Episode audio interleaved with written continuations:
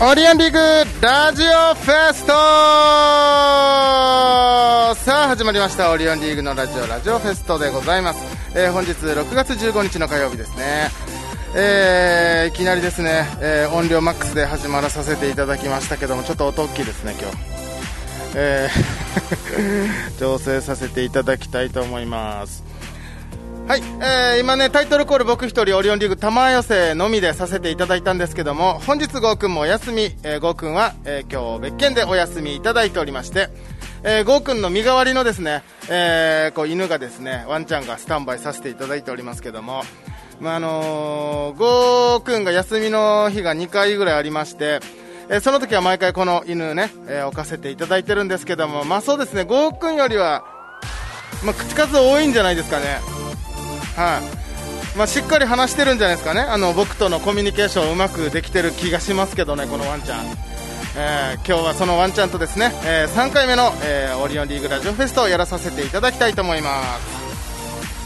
さあもう毎年毎週ですね本当楽しみにねこの火曜日、えー、4時半からやらさせていただいている唯一のオリオンリーグのですね、えレギュラーラジオなんですけどもちょっといきなり告知なんですけど僕オリオンリーグで活動させていただいている傍らに、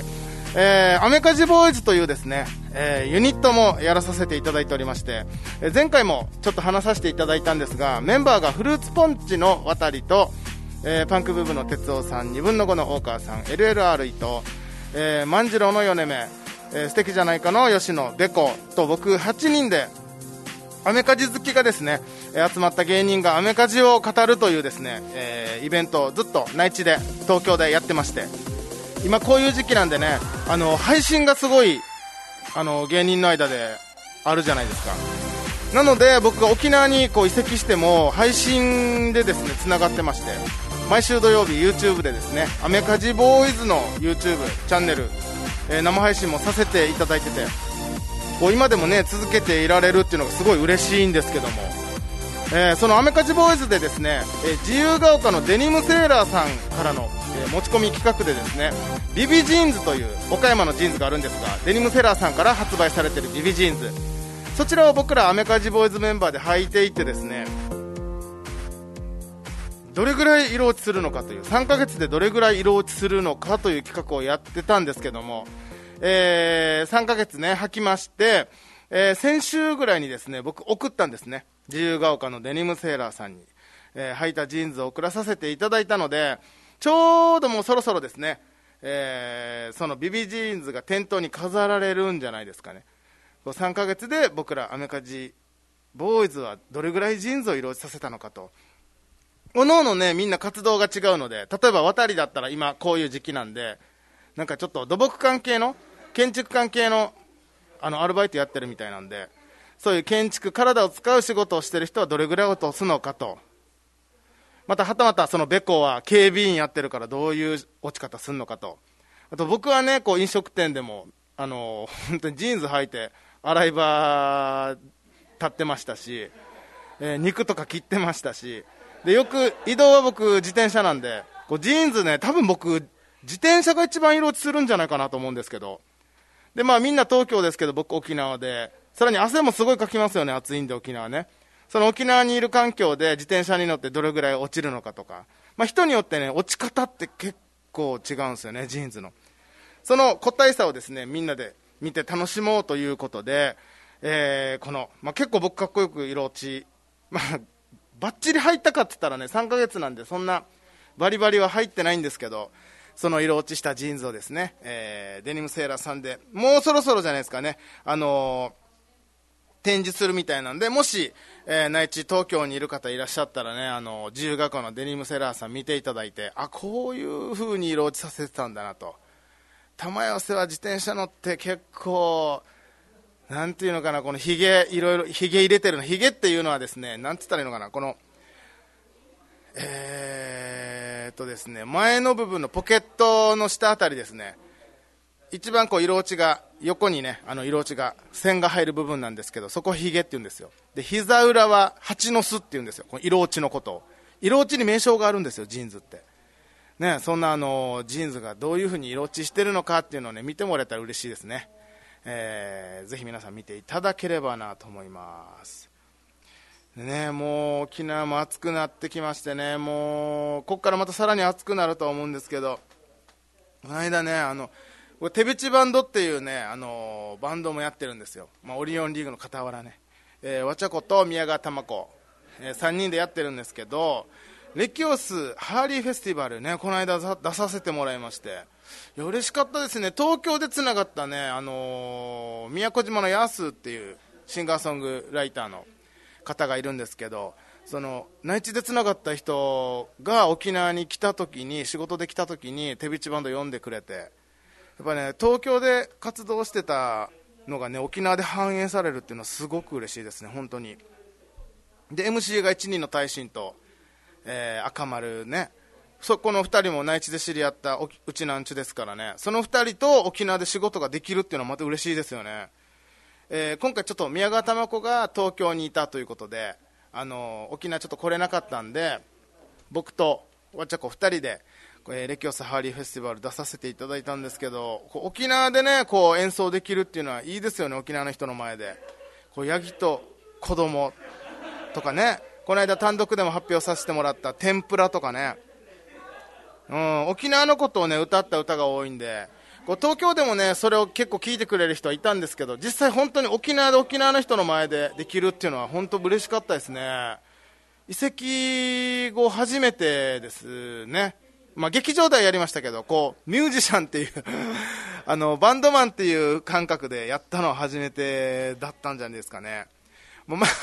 周りもね、もう本当にちゃんとしたミュージシャンの方たちばっかりだったんで、その中に、あの、アコースティックギターとカホン持った芸人2人が、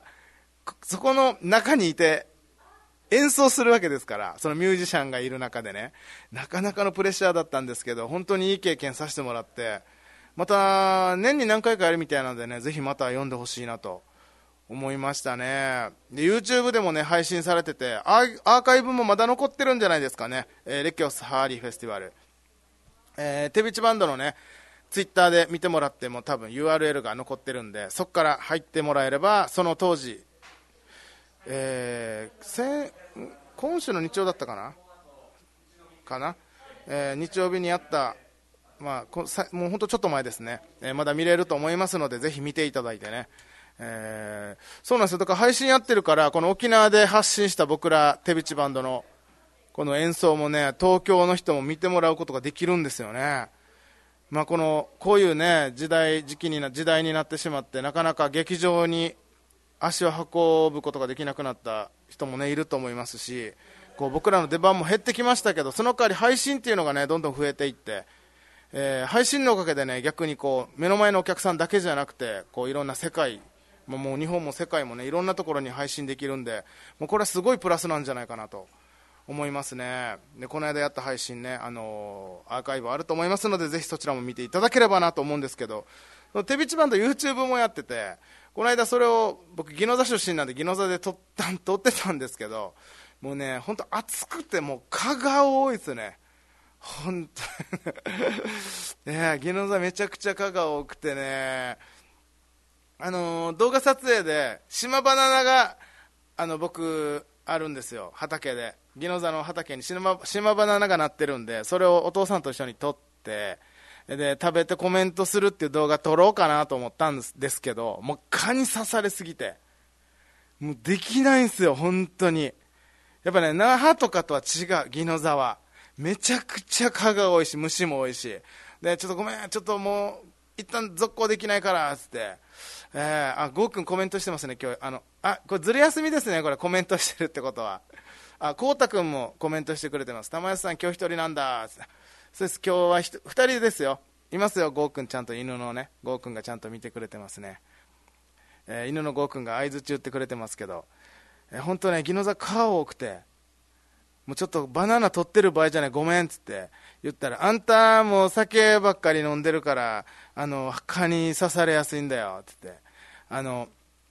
ちゃんとね、あのー、食べ物とか気をつけて、お酒とかも控えてたら、蚊に刺されないよ。お父さんとお母さんは全然刺されないよ。僕の母ちゃんがそれ言ってたんですけど、そんなにかゆいって言うんだったらもう薬箱に一応薬入ってるからそれ塗ったらいいさって言うから、薬箱開けてね、もうかゆいかゆいしながら、薬箱開けたらちゃんと薬入ってて、ほっとしたんですけど、その薬ね、もうめっちゃ使われてて少しも残ってた、少しも残ってなかったんですよ。だいぶ使われてたんですよね。ああ。だ僕の親もね、多分痒くなって何回か縫ってるんですよ。何回かどころじゃないな。一本分っすね。無比。あんた刺されるよって言ってたくせに、本人たちも刺されてて、無比めっちゃ縫ってたんですよ。いや、ギノザのね、本当皮は本当にね、最強説ありますね。でかいっす。はい。あの、もののけ姫で言ったら、獅子神の森レベルの、あの、普通の、ここら辺の蚊と違う。ちょっと大きい。えー、そんなね、ギノザソンでね、この間 YouTube 撮ってたという話なんですけども、あ、ちょっとね、ゴーくんコメントくれてますけど、この間6月ね、11日に、えー、誕生日でしたね、ゴーくん。42歳になったんじゃないですかね。えー、我々オリオンリーグ42歳でも若手のふりして頑張っておりますのでね、えー、ぜひ皆さん、応援よろしくお願いいたしますということなんですけど、あ、しーちゃんさん、コメントいただいてます。初コメです。ゴーくんお休みなんですね。ということですね。休みです。えー、前にギノザで YouTube 撮影した時冬だったのに缶に40箇所くらい刺されてましたってゴーくんがコメントくれてますけど、なんか暇なんすかね、彼は今 な。だったら出てもよかったんじゃないですかね。えー、えー、まあそんなゴーくんコメントをくれながら参加してるんでしょうかね、なんか。あの、僕一人でやらすやらすというなんかこう罪の意識があるんでしょうかね。さあ、それでは、えー、このラジオですね、最初雑談続いてしまいました。あ、告知も一気に終わらしましょうかね、なんか、あれなんで。ちょっとなんか、また話長くなって最後までいけない可能性あるから、先に、えー、告知をさせていただきます。まあ、さっきやらせてもらったデニムセラーさんの、えー、アメカジボーイズの告知と、えー、あと手びちバンドですね、えー、喫茶手びちバンドという、あの、ズームの、え、イベントがありまして、え、それが6月26日ですね、もう間もなくですね、え、こちらですね、あの、吉本のズーム、えー、喫茶吉本という企画がありまして、えー、僕ら喫茶手びちバンドという、えー、なんていうんですか、僕らが喫茶店を運営しているという体でですね、えー、あの、こちらに皆さん入ってきていただいて、ズームで僕らとワイワイやるというイベントがありますので、そちらも詳しくは、手びちバンドのツイッターに載せてますので、そちらから詳細見ていただければなと思います。えー、日程は6月26日の16時からの1時間ですね、えー、ございますので、よろしくお願いいたします。えー、はい、あ、あと1個ですね。これはさんまさん、えー、明石家さんまさん企画、プロデュースのアニメ映画、えー、漁港の肉子ちゃんですね。あこれ今結構いろんな人はね、芸人がコメントしてますね。えー、漁港の肉子ちゃんは見た目も生活も正反対の船に住む訳あり、えー、お母さんと娘ですね。肉子ちゃんと菊子が巻き起こす感動のハートフルコメディいつも全力のさんまさんが皆さんへ愛と涙とエールを送ります。さらに、えー、世界最高峰のアヌシー国際アニメーション映画祭から正式招待。ピクサードリームワークスに並ぶ快挙です。えー、6月11日から全国ロードショーが始まってます。あ、もう始まってますね。芸人みんな結構コメントしてますからね。えー、上映箇所が美浜セブンプレックス、ユナイテッドシネマ、パルコシティ、浦添でやっておりますので、ぜひ皆さん、えー、足を運んでみてはいかがでしょうか。また、ナミちゃんもコメントしてる。ナミちゃん今してんのか、本当に。えー、ゴーさん、お誕生日おめでとうございます。で、あ、ぬいぐるみになってる、つってね。えー、ナミちゃんも言ってますけど。いや、ぬいぐるみになりがちですよね。結構。というか、あの、人間の姿で出てくる方が珍しいんですよ、ゴーくんの場合は。はいあのー、もこれが普通のオーソドックスのゴーくんの姿なのかもしれないですね、この犬のぬいぐるみが。調子いいと人型になるんですけど、これが基本ですね。犬ぬいぐるみのゴーくんがね、つぶらな瞳で、えー、カメラの方に向いておりますけども。さあ今日は、えー、そんなね、えー、犬のゴーくんとやらさせていただいております。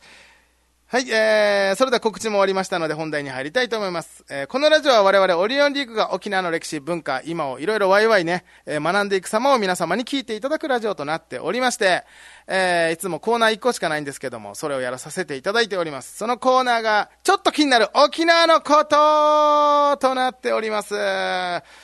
えー、今回僕が話させていただくのは、泡盛についてですね。ああの、結構ね、特に内地とか行ったら、泡盛って何みたいに聞かれることあるんですよね。こう焼酎まあ僕はその時はまあ焼酎みたいなもんだなみたいに言うんですけど、まあ日本酒ではないじゃないですか、絶対。でも、もっとね、まとえたことを言えないのかなと思って、えー、あの、ちょっと泡盛について調べてきたんですね。まあ、じゃ、若干ちょっと話はそれますが、早速。なんかギネスブックって、こう、ある、ギネス記録、世界一を、こう、あのー、決める本があるじゃないですか。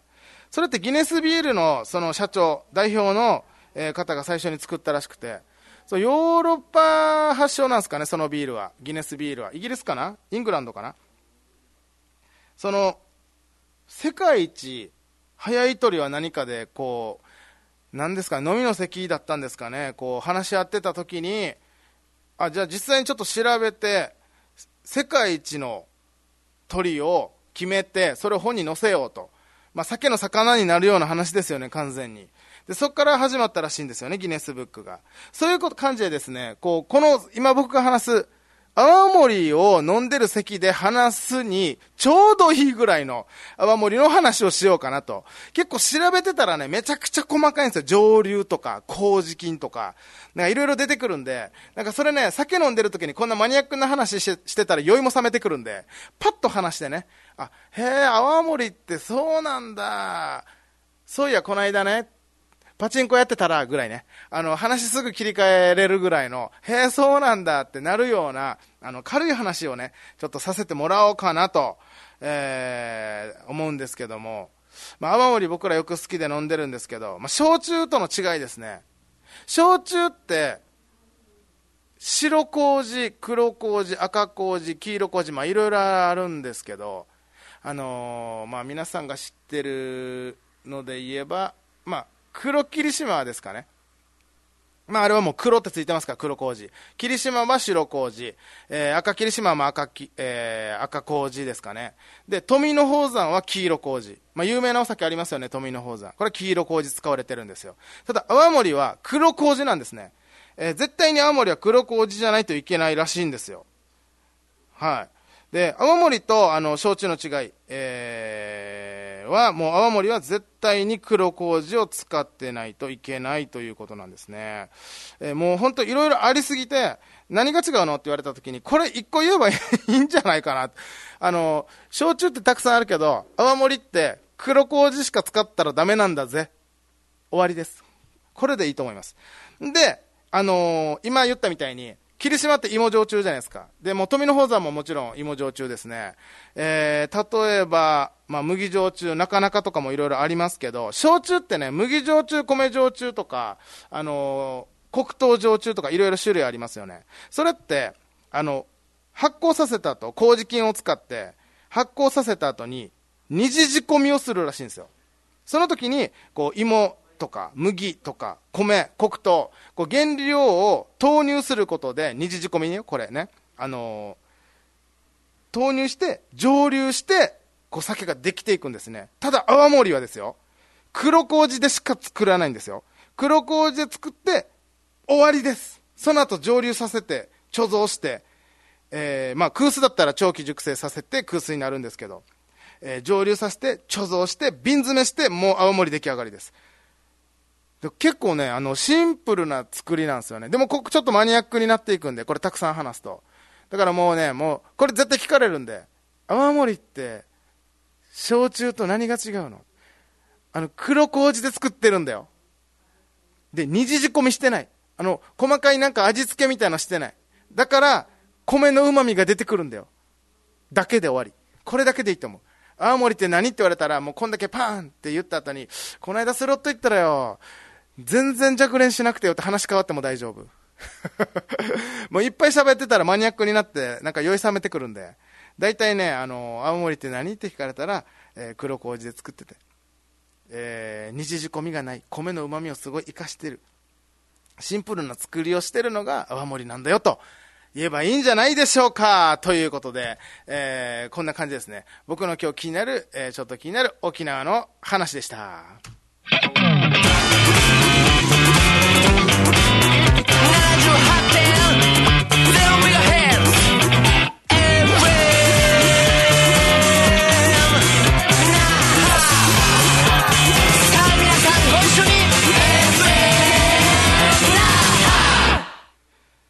はい、泡盛の話でした。まあね、シンプルな方が覚えやすいですからね。はい。あの、黒麹使ってて二次仕込みがないんだよっていう、えー、話をしてもらえればいいんじゃないですかね。本当に話せば話すほどね、もっとたくさん出てくるんだ。あ、調べれば調べるほどね、話さないといけないこといっぱい出てきたんで、それも全部カットしました。だって難しいんですもの。あまあ、そんぐらい酒は奥が深いってことですね。えー、なんかね、た、なんか蒸留させる機械とかもね、単式のやつとか、連続式のやつとかもいっぱいあるみたいで、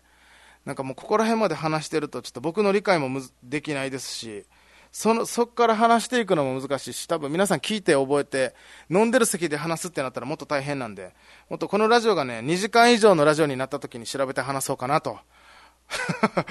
思いました。黒麹使ってるっていうことですね。二次仕込みしてない。米の旨味を引き出してるってことですよね。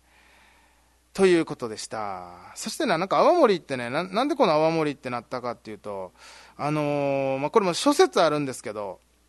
なんかね、あの、薩摩命名説もあるんですよ。はい。あの、焼酎と泡盛の違いを見るときに、やっぱ泡盛の方が度数高いじゃないですか。なんか度数の高い酒の方が、こう、かき混ぜ、かき混ぜたときに泡すごい立つらしいんですよね。だからまあ、泡盛みたいな説とか、はい、あのー、前も言ったサンスクリット語、凡字ですね。意味くじわからんな時出てきた凡字ですね。えー、それで、酒が、酒をね、泡盛っていうらしいんですよ。それが転じて変わっていった泡盛になっていったとかね。で、今ではもうね、あの、米、まあ、これも一個の定義らしいんですけど、米で作ってるっていうのがね、泡盛は。これ、タイ米じゃなくても一応泡盛っていうらしいですよ。タイ米で作らない泡盛も結構あるみたいなんで。ね、昔は泡でも作ってたらしいんですよね。だから泡盛。っても言われてるんじゃないかという説もね、いろいろあるみたいで、まあこういうね、雑談あればまた酒の席も盛り上がるんじゃないでしょうか。はい、えー、ということでね、今日は僕がお酒の話をさせていただきましたけどもね、どうでしたか？結構時間経つの早いですね。えー、もう気づいたら30分経とうとしておりますけども。あまあそんなね、えー、オリオンリーグラジオフェストなんですけども、本日、ゴーくんお休みでコメントの参加になっております。来たついに泡盛の話っつってますけどね、ゴーくん、あのコメントで、来たつい日泡盛の話、あのコメント噛んでますね、若干、甘噛みしてますね。えー、やっぱ泡盛はね、やっぱ飲みますからね、結構。僕もね、なかなかね、あのお酒は飲むんですけども、もう恥ずかしい話ね、この30、30代前半、35、5, 5ぐらいかな、5ぐらいまでなかなかね、親の前で酒飲むことできなかったんですよね。あなんでかっていうとね、あのー、上京してね、大学卒業しないで辞めてしまって、お笑い芸人になって、なかなかね、親に認めてもらえてない部分がずっとあったんで、